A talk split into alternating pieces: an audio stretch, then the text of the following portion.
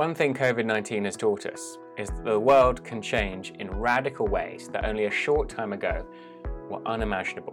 Everything is on the table right now. This podcast is about imagining a more beautiful world.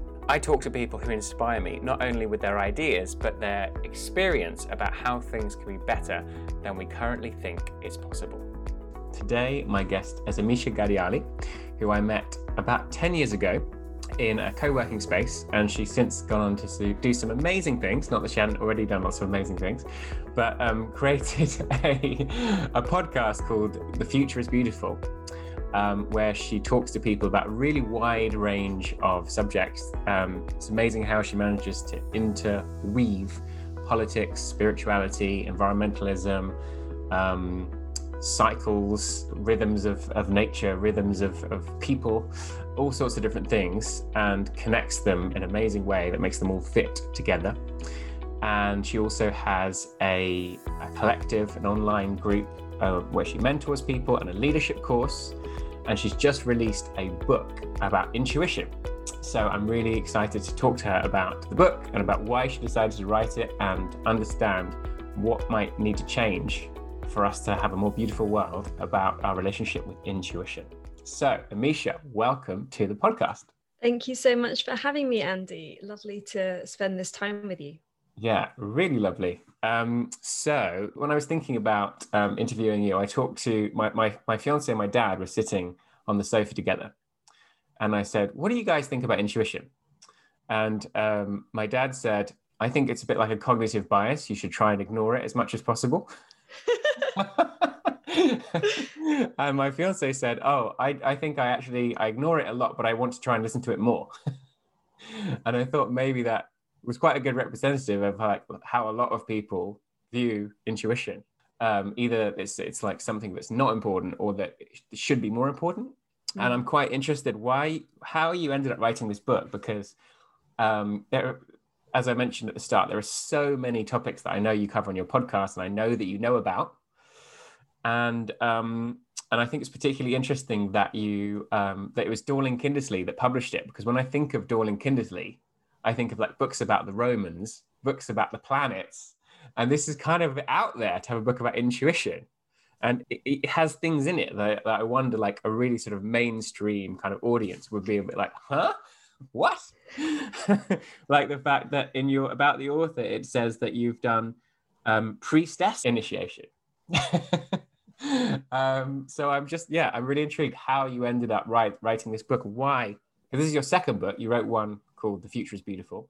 Why did you decide to write this? Well, I didn't decide to write this as in I didn't pitch to write a book uh, called Intuition. I don't know if I would have been so bold as to, oh. as to do that. it, what's it really interesting about this book is that DK decided that they wanted to write a book called Intuition and that this was something that was really important for this time. And as you say, a mainstream book that would be around bookshops and that would be accessible to people that don't necessarily have like a deep relationship with their intuition, don't really know what their intuition is. And somehow they found me and invited me to write the book. And at first, I questioned whether I was placed to write the book at all because I hadn't necessarily labeled myself as somebody that knew about intuition or, or kind of in the language of publishing is an expert at intuition and i found the whole thing quite mysterious as in what made them choose me and it turns out that it was their intuition you know really? they they they they they scoured the internet looking for people. I don't know what their search terms were and they must have come across a multitude of people but for some reason i was their choice. And I fell into it when the offer arrived and realized that there was a very strong thread of intuition in my life, like in my childhood, in the way that I've made decisions, even in my kind of cultural ancestry, coming from an Indian background, um, having a Jungian analyst as a father, there were lots of threads where actually intuition was very clearly part of who I am and what I do. and even things like with the one-to-one work that I do, an aspect of it is intuitive therapy and and that when I do my podcast, I right from the beginning decided never to have questions that had been pre-thought out or pre-planned. And i never tell the guests what exactly we're going to talk about and i never know. And i just always keep it as a surprise for all of us.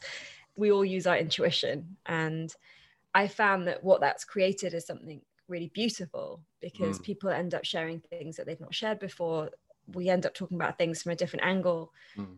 and through all of that then i'm like oh, okay yeah I, I know about this. And and so in the process of writing the book which in itself was an interesting process and took place mostly during the first lockdown and ended the book went to print 2 weeks after my father died. So I was in the editing process whilst I was at his bedside and organizing his cremation and all of that kind of thing. So it was full on um, as its own initiation if you like and yeah, I feel like it's a really well timed book because what has come out through the pandemic and more generally is how important this relationship with this part of ourselves is. Mm. Yeah, absolutely.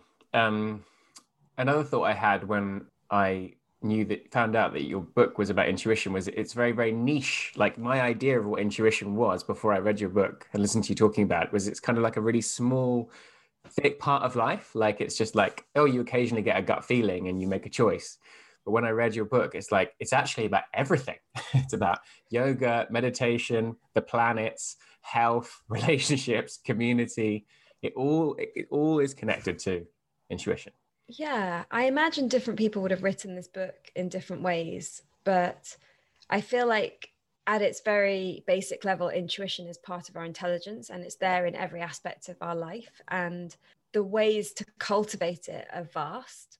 And it it's actually about having a whole different relationship to ourselves and and the way that we live our lives if we want to live a, a more intuitive life. So can you define what what it is in your in your view? What is what is intuition? Intuition is it's like our inner inner tuition is is kind of one way of understanding it like that there is uh, an aspect of our intelligence that knows things that we haven't necessarily learnt or researched or been told. And so if you imagine that we all have access to this this intelligence and that there's something about this intelligence that's that's collective that that exists outside of what's personal about our own lives and that this intelligence it it allows us to on one hand maybe make decisions where we might not have all of the information that we would assume we need to make a rational decision. And on the other hand it means that we simply know things. And it's like well i don't even know how i know that. And what i find really amazing is when i spend time with my nieces for example who are 3 and 5 they know all kinds of things that they haven't been told. And sometimes they'll just start saying something or doing something. I'll be like, How do you know that? Who told you that? And they're like, No, I just came to me. and then you're like, oh, okay. so that really makes me clear that this is an intelligence that we all have and that when you when you really watch children spend time with children you will see that you know they're very clever at like repeating things that they hear and all of that but that there's there's also a whole a whole scope of information of things that they just know. And that's quite fascinating. And and because you know culturally we tend to sort of be like no what you need to learn is this. Yeah. And no what you're saying is silly. Yeah.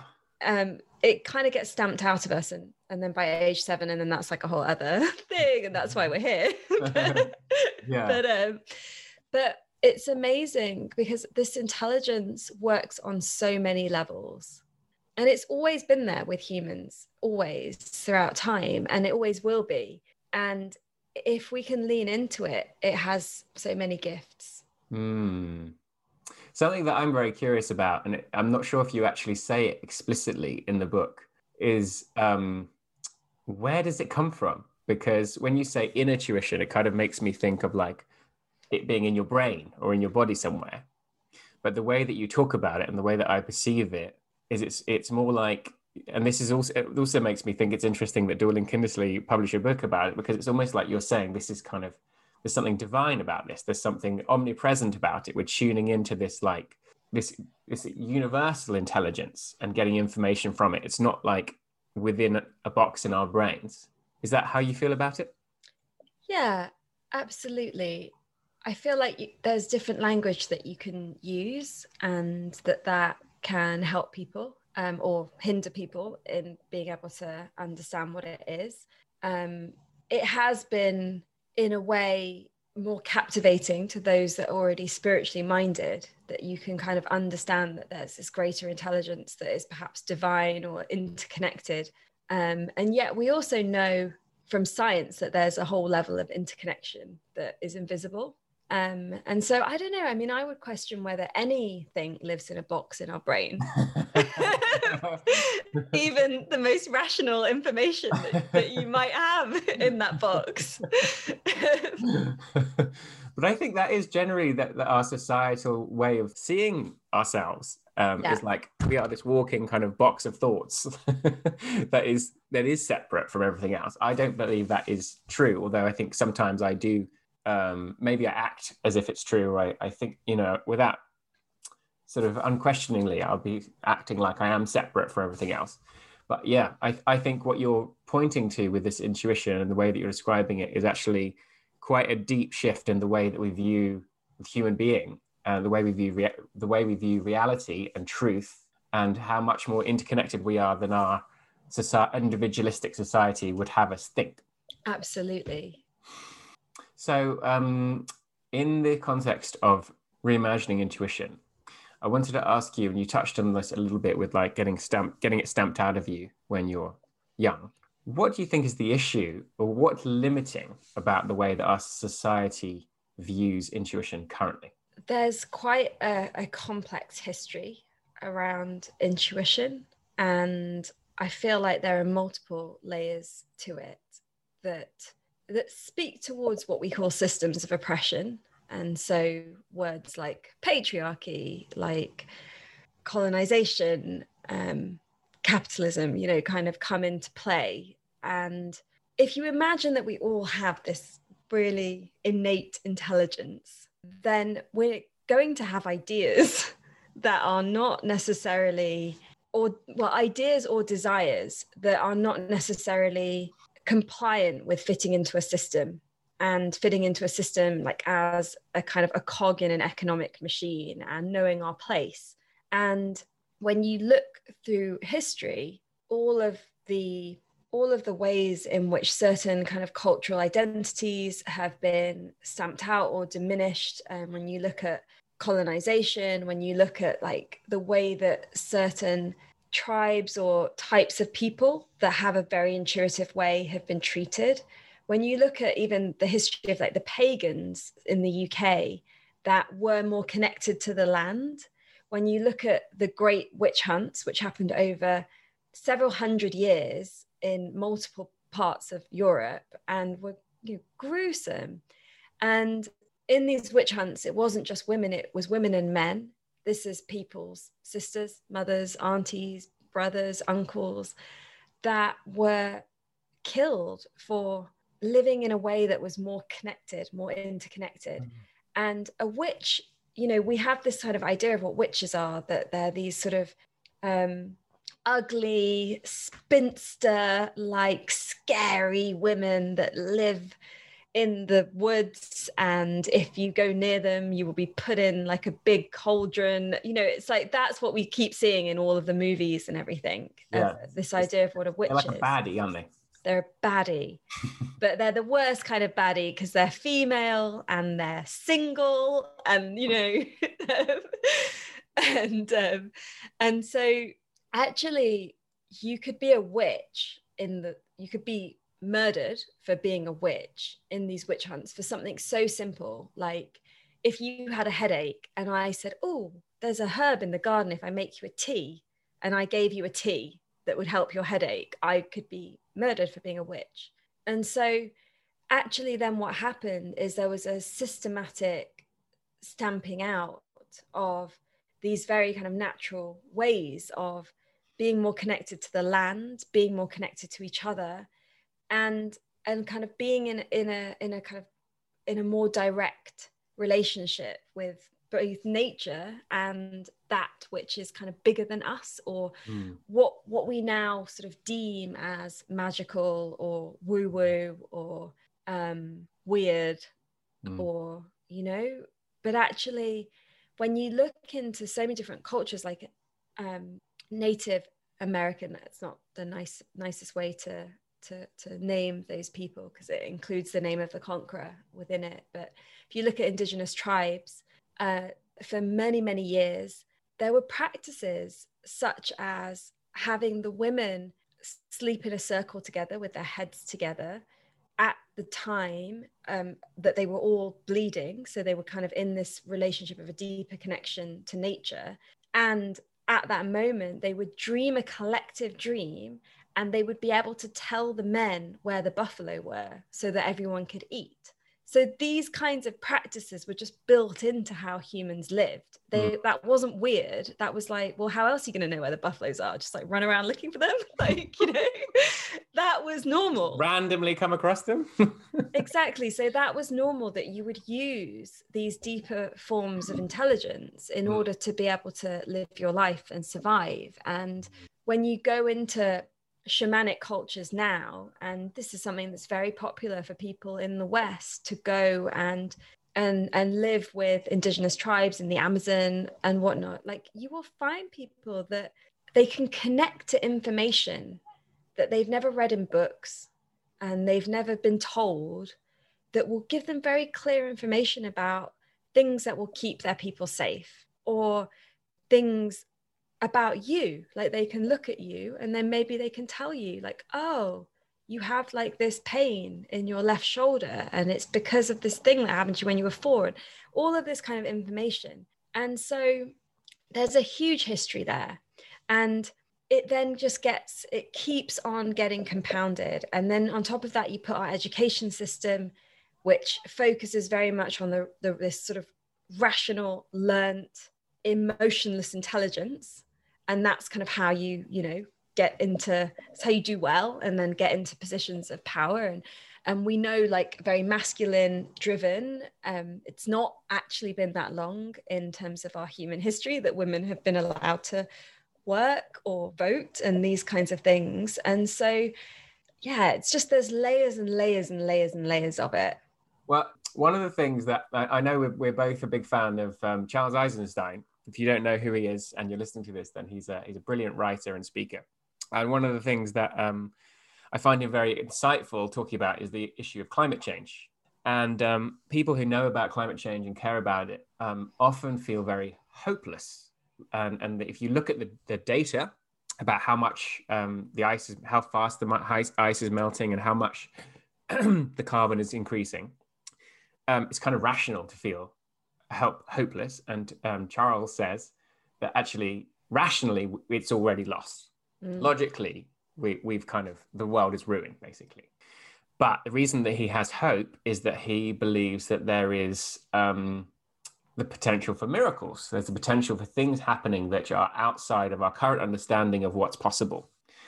And for me, intuition fits into this very directly. Like we need to be open to ways of knowing ways of knowing the way forward, which it's given our current way of looking at the world and our current understanding and things that have happened up until now just aren't we haven't seen we haven't experienced yet. Yeah. We need we need something to take us in a radically different way if we're going to deal with some of these problems which could actually like ruin us if we keep tackling them in the same way that we're tackling them now. Absolutely. And and that speaks to what buckminster fuller says as well around how you you you can't solve the problems with the same kind of intelligence paraphrase completely the same kind of intelligence that created them you know yeah. that that you have to you have to be open to another way and so if you're open to this other kind of intelligence then that is going to bring in more creativity and and and a whole set of solutions miracles, whatever you want to call them, um, ways of being that we don't yet know. And the other thing about intuition that I feel really prepares us for this time is that when you cultivate a relationship with your intuition, you get more and more comfortable with living with uncertainty. Mm. Because the rational mind has to plan everything out, right? So you need to measure everything and know what the future holds. And to be honest, it's a fake construct anyway. You know, we, we create all these kind of rational rules. For example, I'm married, so that's, you know, that's happening. That's I'm in that relationship, that's final. But of course that marriage could end at any time, but that's not the rational story that we live in when you're married. I have a job, like, you know, I have my job. It's not like I could lose my job or, you know, we, we create these sort of rational frameworks that, that give us false certainty but actually, when you really embrace living from your intuition, you actually live in a way where you embrace the uncertainty and you might make plans and you might have intentions and desires and goals, but you learn to hold to them lightly and to listen um, to what else might want to happen that's different to how you could have even imagined. And you don't judge everything in the same way, like good and bad, you know, it's it's it's a whole way of living that that leaves more openness. And this is something that i've been experimenting with i suppose in my own life for for years. I, i've been it's been a long time since i've had a set idea of this is home and this is my lifestyle. I've been like moving around a lot and um, living in different places. You know obviously it's been different with the pandemic but but before that i would nece- i wouldn't necessarily know like what country i was going to be in june if you asked me in january. And so i was like living with this kind of openness where i would allow things to unfold and i would keep an openness so it wasn't so rigid of like well i can't do that because i'm already doing this you know it, there was much more kind of like actually being able to feel in like oh no okay is this the right invitation at this moment? And what that's meant and also from talking to others that I know that that live with more of that kind of openness and that relationship with uncertainty, then you take, say, the pandemic and it hasn't felt as hard because it's not like I need this to be over so that I can have everything normal again. it's like, okay, well, here we are, you know, mm. and and who knows how it's gonna shift and evolve. And so on a mental health level, when we've cultivated that ability to to live with that kind of uncertainty it it prepares us to to be able to handle it. You know we have better tools but that's a whole kind of process of cultivation. And it would be very helpful if that kind of cultivation wasn't just down to individuals but had some sort of community societal basis as well. Yeah. Yeah. So to support people with it how do you experience an intuitive decision? So, say this year, should I go to India or should I not go to India? Or sh- tonight, should I go and see my friend or should I stay at home? How do you experience the? Is it just like a this feels right and this doesn't feel right? How do you experience it? Well, I never use the word should. That's my first oh, rule. Oh, sorry. Good catch. And the reason being that when I'm asking should, I'm already kind of giving that power over if we're talking about the power again. So mm-hmm. when I say, should I go here or there, according to who, like should implies that there's a set of rules mm-hmm. that I'm in relationship to. And they're generally not my rules. Um, they're kind of a conditioned sense of what's right. So that's why there's a whole part in the book about kind of unpacking our conditioning and um, and and kind of clearing so that we're more open channels for me now honestly it's it's quite a it's quite a smooth kind of integrated experience. It's not like i sit and do a lot of the practices but i have done all the practices that i the, that i put in the book. Like there's over 50 and they have been my gateway into cultivating my relationship with my intuition. Now there's just a sense of, of knowing it will just feel clear uh, at a certain point wow. and um, and if it doesn't then maybe i'll i'll sit with it um, in my meditation or i'll ask the question before i go to sleep and sort of wake up in the morning kind of having dreamt it a little bit or um, i'll go for a walk and so one example that i have is I hosted a summit, an online summit uh, last year, and I had already a lot on my plate, and the summit had been earmarked, um, but I hadn't organized it a month before. And so the question that I had for myself was, is this too much? and, uh, and, you know, can I do this? Like, is this going to be too much for me or is it going to be nourishing? Yeah. Um, not just for me, but for those that take part. And I took the question with me for a walk. And it wasn't like I walked around thinking about the question. I just had the, the question very loosely, like I need to decide, you know, whether to go ahead with this or cancel it or postpone it.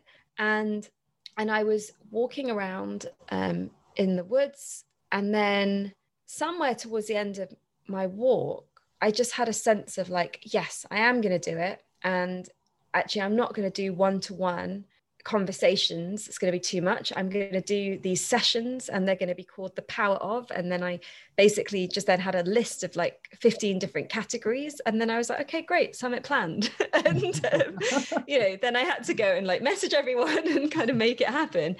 But it came to me that way. Okay very interesting. Have you have you ever have you ever done street wisdom?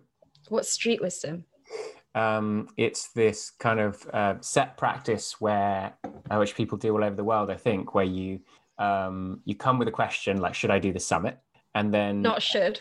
Sorry. what is the right way of phrasing it? Do I what, what? Yeah, what is the best way? Would you say?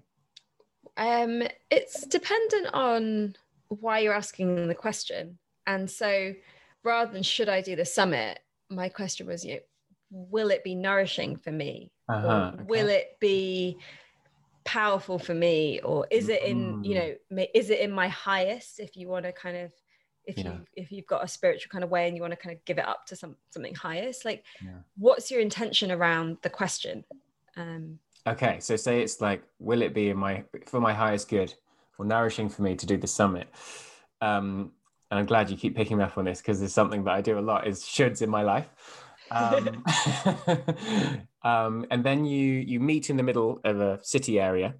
I think think it has, has to be the city, and then you have a series of four questions. I think it is. And the first one is just like notice beauty. So you just walk around for five minutes and then come back and say what you noticed. I noticed a beautiful flower, a beautiful building. Um, then it's notice patterns. And it's just different little pointers to notice things from the city um, in four different stages. And when you come back at the end of like this half an hour to an hour process, you've normally somehow got an answer to your question. And at the start, mm. you're like, you're like, how can how can just looking at stuff answer my question? Mm. But it's amazing how walking with a question, like you just described, um, can really provide some insights. And I often found myself questioning: Is this real? Is this true? Like, am I just like making stuff up? Is this actually something that I should trust?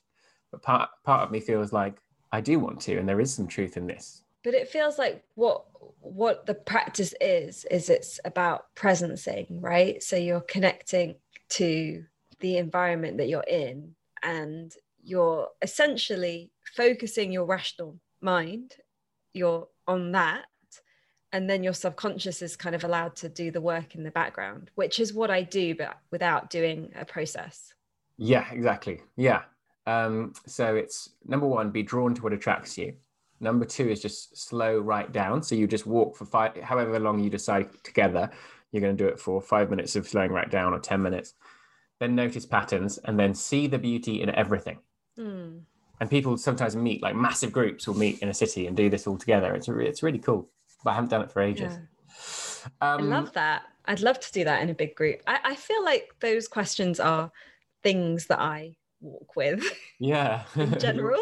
You're always looking for pattern and beauty and slowness. Yeah.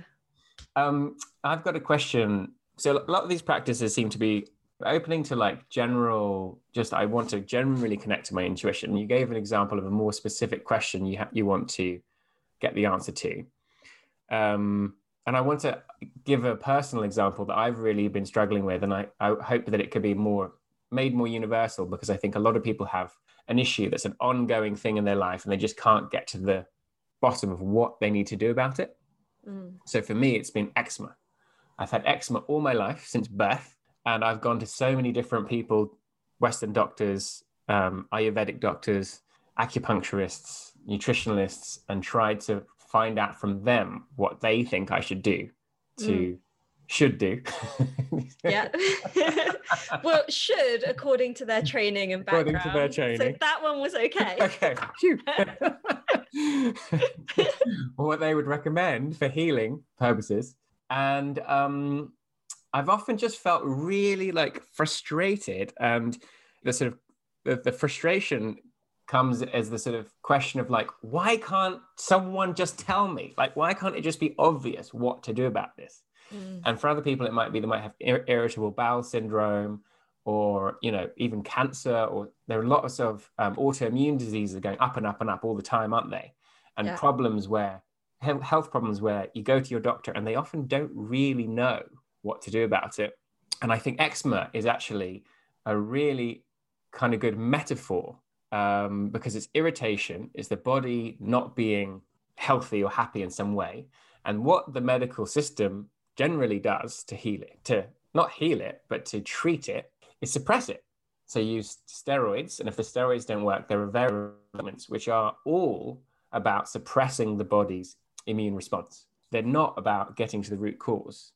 Generally, they, there's this stance that I've come across many times, and other people with eczema have been told the same thing. Well, you just you're never really if you have if you've got to 35 years old and you haven't found what causes it, you probably never will.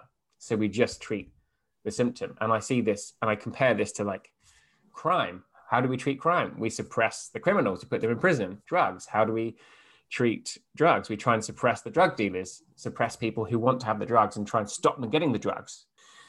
So this, and it clearly doesn't work. and as soon as I stop using the steroids, it comes back again. And, and as soon as you kill one drug dealer, another one pops out. so I see it as quite a sort of, um, in a way, universal problem and a universally dysfunctional way of addressing the question. Mm-hmm. So if you had something like that, if you had an ongoing health issue, would you approach it in the same way? Would you go for a walk and say, ask yourself, what do I need to do? What can I do to heal? Something like that? Yeah, you could do. Yeah. I mean, these health problems, I feel like we have to also understand with our intuition that it's not going to just like give you the answer you know in the same way that you're wanting the doctors to give you the answer it might give you the next step and it it you know it might be something simple like oh tell that person about my eczema mm. and then you ring somebody and you say oh yeah i'm having this issue with my eczema and for some reason you just want to tell them and then hmm. it turns out that their sister had a big problem with their eczema and that they've got some kind of recommendation you know and the, and it can open up in that way. And so there is an aspect of kind of opening up to like the flow of events that could happen. There's an aspect where you you might be able to directly get the answer that you're looking for from your intuition. You might find that yeah you do like a writing practice for example and you kind of come into that place of presence perhaps through some of the things that you shared in the street wisdom way or through um, some kind of meditation or a guided meditation.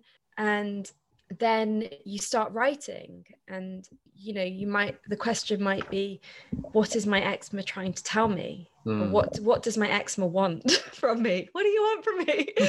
And and then you can start writing and see what happens.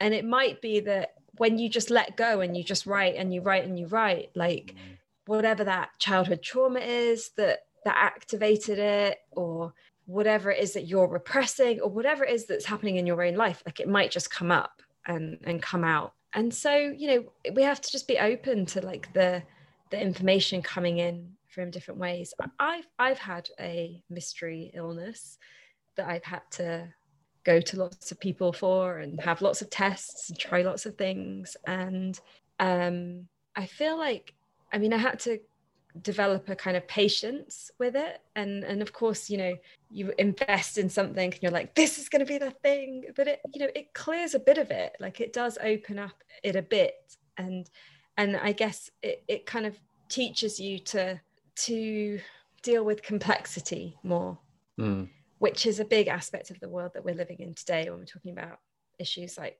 climate and mental health and our politics like we do have to live in in a deeper sense of of complexity mm.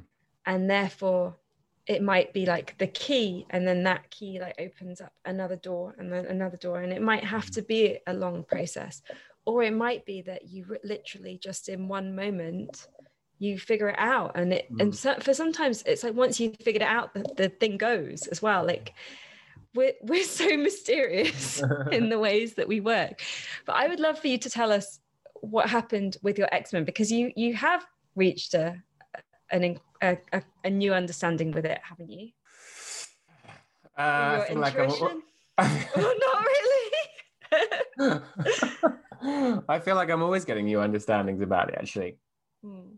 Well, one thing that happened yesterday is I was talking to uh, a friend and I said, "Oh, my heck, the eczema's flared up again," and she said, "Oh, have you tried this cream?" Blah blah blah. I was like, "Can we not talk about this?" what? And she's like, "Oh, uh, sorry if I, you know, worried you or upset you." I was like, "No, it's just I'm fed up with people giving me suggestion." Yeah. Um, and then she said, "Oh, can I just tell you a story actually, really quick? Uh, my brother had eczema and he literally tried everything and he acupuncture and steroids and everything he could find. And then one day he was just like, I give up. I just give up. And the eczema went. yeah, the power of surrender. yeah. So maybe it's about giving up. Um, I, the latest thing that I've been sort of contemplating more and being sort of exploring more is suppression of emotion. I think that um, there's a lot of that in me, which I'm not, yeah, emotion that I'm not fully in touch with. I don't even realize I'm suppressing it. I'm not consciously saying to myself, yeah. oh, there's sadness, go away. I think it's just in there somewhere. And then um, self compassion and self love and dealing with shame, because it does bring up a lot of disgust and shame. And I'm not good enough for not, for, you know, for not being able to fix it and sort it out. And it looks horrible and feels horrible. And, people must judge me for how it looks and all of that kind of stuff i think needs more self-compassion and i think that that self-compassion is something that is needed not just in relation to the eczema but everywhere in my life mm. So i feel like these things are starting to make me see more kind of like instead of like why is this happening to me like there is nothing good coming out of this it's helping me to start to see okay maybe this is pushing this is forcing me to look at things that need addressing anyway, even if I didn't have eczema. Maybe this is just like something that I just wouldn't be able to ignore. and so mm-hmm. I couldn't just like go through life skimming the surface, real, not realizing I've got all this suppressed emotion and that just being quite an unsatisfying life. The eczema is like, look, there's all this stuff you need to deal with, deal with it. yeah. So that's, yeah, it did clear up massively over the summer. And what I put that down to, rightly or wrongly, what felt like the most likely explanation was I did a lot of anger release. I did a lot of cycling and screaming and shouting and saying I wanted to murder people. yeah. and that cleared it up, if that was what it was, for a good couple of months, and then just gradually started getting worse and worse and worse again. But yeah, I really like what you're saying about it's not about the magic bullet. It's about, well, can I just be guided to a next step? and can the next step lead me to another next step and can i look at the whole complexity of it like maybe isn't just emotion maybe it's a bit of diet a bit of emotion a bit of materials i'm wearing it's it's a whole complex thing that that leads to everything so yeah. yeah i think it's also about as you say embracing the complexity of it and seeing it as a more of a kind of a system. Yeah and, and relating that to climate breakdown it makes sense you know. What we would love as humans is to find the solution yeah. and say climate change is not a thing anymore. Climate breakdown is not something we have to worry about. Um, everything's fine everything's solved. But the reality is that that's never going to happen it's always going to be a case of a little bit of innovating here a little bit of cutting back here we don't know exactly if it's going to be the thing that solves everything but it's worth doing anyway it's it's worth showing up for yeah. and we all have to use our intuition in our the way that we live our personal lives as mm. well as the bigger collective decisions that we make to try things and to commit to it being worthwhile to at least try and and so yeah i feel like chronic illnesses and these kind of conditions, they also mirror that experience that we're having um, in the bigger sense of, of mm. what it means to be a human right now. Mm. There's a tendency that we want to do everything that we want to we want to be like the superhero that does it you know that has like, all the answers and understands has, it all. has all the answers. And you know you and i met not just in a co-working space but in a co-working space that was geared towards social enterprise and making the world a better place. So we have a lot of mutual community of people that like our kind of way of being is naturally driven that way right? Like and it's not just about like our work kind of being in that direction but like it's it's about living as zero waste as possible like you know making the right kind of decisions about every aspect of our life banking this and that. And then you'll find that the more that you look into each of those decisions it's never clear cut like whether that's actually the quote unquote better thing to do or not. And even when you analyze all of the information, it can be very hard to get the clear answer that you want that says tick. Do this, you're a good person. It's like proper gold sticker, gold sticker. Really annoying, that isn't it? so annoying. and, um, want a gold sticker. yeah, I want loads. I want to be able to feel smug. and to feel like any effort is worth it, right? Like yeah, want well, to know. It's about yeah that the effort's worth it. And we also want to be able to measure, like, okay, I want to go and visit my relatives in India. That's important to me as a human being for all these kinds of reasons. Mm. That's damaging to the environment for all these kinds of reasons. How can I do that equation in a way where I really understand, like, um, whether that's okay or not? like, you know, so we want formulas for all these things and we're never going to get them. And that's annoying and so, like, let's just accept that, that we live in an annoying, complex world where it's very hard to know what the right thing to do is. And and also to kind of measure health, happiness, um, relationship, like career, kind of getting all these things like as perfectly as we might want to. And so then when all of that just is, when you get to a place where you accept that how are you going to decide what to do? How are you going to decide you know how to live that one wild and precious life or how to spend that random tuesday evening? You know what are you going to watch something? Are you going to go for a walk? Are you going to join a community group and do some volunteering? Like how how you know with all these choices that we have and that's where we need our intuition because mm. if we can really connect to our intuition then we can handle the fact that we don't have all the data. And and because our intuition doesn't it's not this thing that like you just is completely separate to the rest of your intelligence. Your intuition can work with your rational mind and make even better decisions because they're working together. And so your intuition can also work off all the data that that exists that that we have that you have as the material of your life that you know when i behave like this it, it feels like this or when i do these kinds of things this, this opens up this kind of thing you know like your life experiences but also data that we might have about climate or anything like that. And your intuition can then just nudge you towards like what's how do what is the right thing what you should do according to the values that you hold and so that's why we all need to be connected to it because mm. it just makes us smarter and it also takes away a lot of drama of kind of what's right and all this kind of questioning and indecision and and judgment and well. judgment yeah and judgment and then i feel like this is the the bit that could be really interesting is that there's this Sanskrit word called pratibha, and it's it's like a combination of like intuitive insight um, and creative impulse, but it's it's not selfish. It's connected to collective intelligence.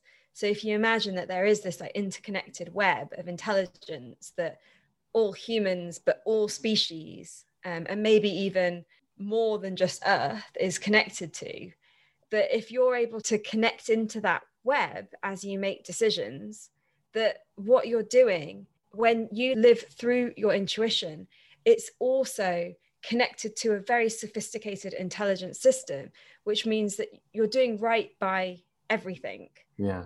Um, and I, you have to simplify it down into words like right to make it make sense. But that's kind of amazing because we can also we can also kind of pretend that our intuition is actually kind of guiding us towards quite selfish acts that like are for the, the good of human humanity and, and nature. Um, but when you really get into this this this notion of pratibha it it's like a genuine connection into a, a way of living that means that you're doing your bit whatever your bit is. Everyone's a winner I mean, if we have to give out the gold stars, then let's give them to everyone. Yeah. no, I mean in the sense that like you benefit, but then also the whole world benefits from you acting from your intuition and doing the best thing that the best thing for you is also the best thing for everyone. Yeah, exactly. Yeah, no, I know, I know what you meant by everyone's a winner. It's, it's just, um, it, I'm just trying to take us out of that language. yeah, I want you to paint us a picture so this podcast is called Reimagining the World. So how do you imagine a world where people are way more connected than they are now to their intuition? What would be different? Everything.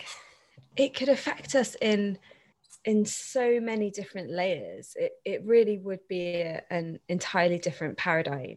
It's a it's a world where everybody knows what's beneficial for their health and therefore we're able to live in a way where we are all more healthy and strong. And and so that's getting that's that's you know we live in a world where there's like a lot of disease. And so when you're healthy and strong on emotional physical and mental levels so that already is a very different world. That would be enough. that, would be enough. That would be enough. But there's more. um, as well as that we'd be living our purpose each of us and and we would know what that is and it wouldn't even be like a homogenized ranked experience. It, it would be like a, a full understanding of like why you're here. Um, me and my niece like to talk about it in a way of like why did she, you know why did you come down from the stars is kind of our like our kind of you know sweet way of talking about dharma like life purpose. And so we would all have like our idea of like what it is that we're here on earth to do. And that means that we would be doing it. Mm. and we wouldn't be comparing or competing with each other because I wouldn't care what anyone else is doing because I'm doing what I'm doing. And I need you to be doing what you're doing and I understand that that means that then everything fits. And so that's very different from yep. a world that we have that's very competitive and like, oh, what are they doing? Purpose. Yeah, yeah. Yeah. Um, okay, then we've got climate and future generations. We would just know what to do. and we would have the creative intelligence to come up with the solutions that we need. And we would have the resources to do it as well because we would intuitively know where we needed to put resources. And we would also have a very clear sense of when people were living out of alignment with intuition. And so that would make it much easier to kind of uncover where corruption was. Mm.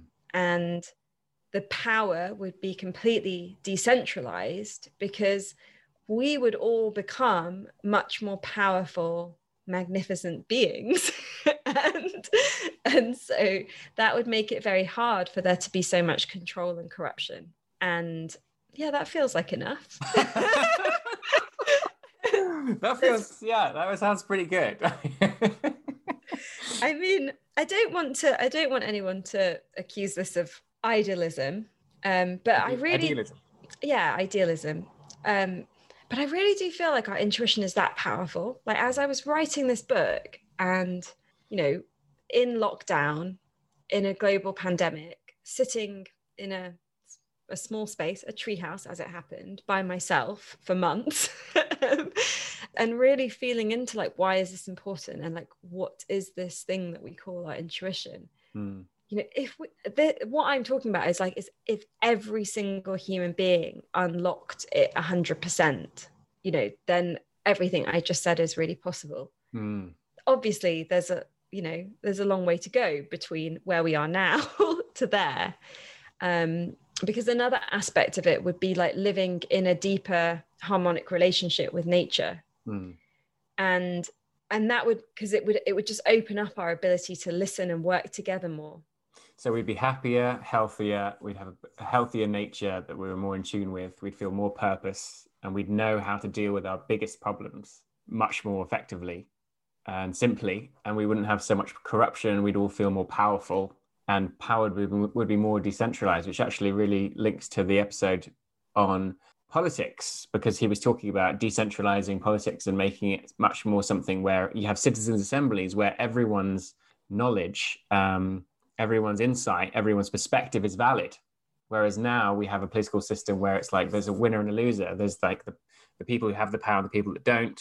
Or you have um, brexit where 50% of the country get what they want 50% don't. You couldn't listen to both sides at the same time through that that referendum. Yeah.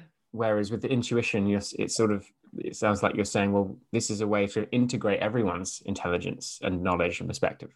Yeah. And it means that that yeah the way that every decision is made at every level is different mm.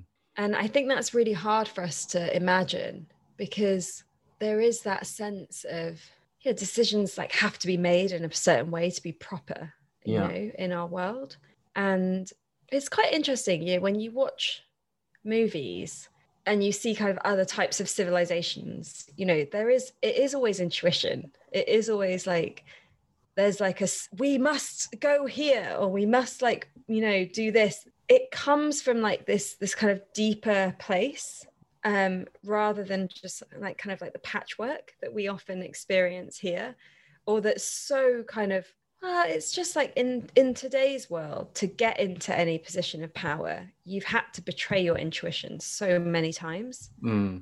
and i can tell you that for a fact because i worked in politics and i left because it was already happening and i was only 24 and i just had a moment where everything that i loved about it and everything that i felt was possible about it felt like it was at the price of my own personal integrity. And wow. at 24, I said, I'm out. I'll come yeah. back when I'm older. Yeah. Which I suppose now I am, but now I don't feel old enough to go back. And I have so much respect because there are people that I was in political like campaigning groups and, and doing lots of on youth committees with and that kind of thing that are now MPs. And some of them I've watched their journey and I'm so impressed at how they've held themselves. They're made differently to me, like in just in terms of their makeup and like the way that they're able to kind of hold complexity or hold like yeah, the way that they're able to put up with certain kinds of like things or ignore certain kind of things to kind of get what they they what they need to get forward. And it's an incredible skill for those that do manage to do it with integrity. But for for many, it, it becomes much less around values and intuition and much more about like rules and power and pleasing somebody in order yeah. to kind of get you know to get where you need to get getting the headline from the right from the policy that yeah or pleasing the constituents yeah it would be a very very different world so hopefully i mean i i certainly feel a lot more motivated to try and tune into my intuition more. Hopefully, anyone listening to this would feel the same. So, you've got in your book, it's 50 practices, isn't it, to help people to tune into their intuition. So, if you don't feel like you already have a, a good way of doing it, or you want to find other ways of doing it, it's an amazing book and it gives you really practical ways of developing um, this sense of like what what I was almost said it again. What should I do?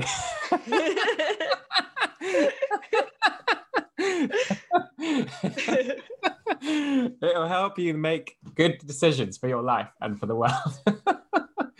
yeah, a more beautiful world, which is that's what we're both um, focusing on. And I really recommend you check out Amisha's amazing podcast, The Future is Beautiful, as well. There's an episode recently which I can link to where she talks more about the book, where she gets interviewed about it. So yeah, I I, I feel um, I feel really inspired to to develop this more, Misha. So thank you so much for making the time, and um, thank you for writing it and for this amazing work that you're doing, not not just in writing the book, but in all your life. Just have that sense of integrity that you just described. In like that must have happened not only in politics, but probably in school and lots of times in your life where you felt this sense of like people are trying to shut me down, people are trying to tell me not to trust what I want to do or my, what my intuition is saying, and you resisted that, and that's amazing. And that means that you are able to help other people now to do the same thing. Yeah, it's been messy, Andy. I'm sure it has. It's been messy. and I'm sure it is still messy, but yeah. but yeah. you've you've come a long way and you you're championing such positive things which are uh, through the pandemic, through climate change becoming more and more obviously like we have to do this now. It's not like an option, I don't think. We need to start to open to new ways of knowing. Yeah, absolutely. And yeah, it's really my hope that we we drop the fear around intuition and we drop the story around it being weird and we just really embrace more of our intelligence so that we can be who we are and contribute to this world in small and perhaps enormous ways that feel you know attuned um, for us. And in the book i've really tried to just make it really simple. There's nine principles and there's a lot of very useful, interesting information um, that definitely takes you into a, a, different kind of way of understanding yourself as a human um, that kind of opens the doors to then get into these practices. And it's written in a way where you don't have to do all of it. So you just find the pathway that that lets you connect deeper to your intuition in the ways that that comes out and it allows for that that kind of difference that we have in our in our ways of being yeah I, I have I tried one of the practices recently, the um, full moon meditation, and I thought it was really beautiful. It's and it opened, it got me to do things in a way that I wouldn't normally have done them. Like it was encouraging me to do a bit of chanting, which I don't normally do, and yeah, I thought it was I thought it was very simple and beautiful and connecting. So yeah, I really recommend people check it out. And um, I hope you've enjoyed this conversation. I certainly have. Thank you so much for your time, Amisha. My absolute pleasure. Thank you, Andy, for having me and for inviting us to reimagine. Yes, you're welcome. Thanks for listening to the Reimagining the World podcast. Do you know someone who would enjoy this episode? If so, please pass it on.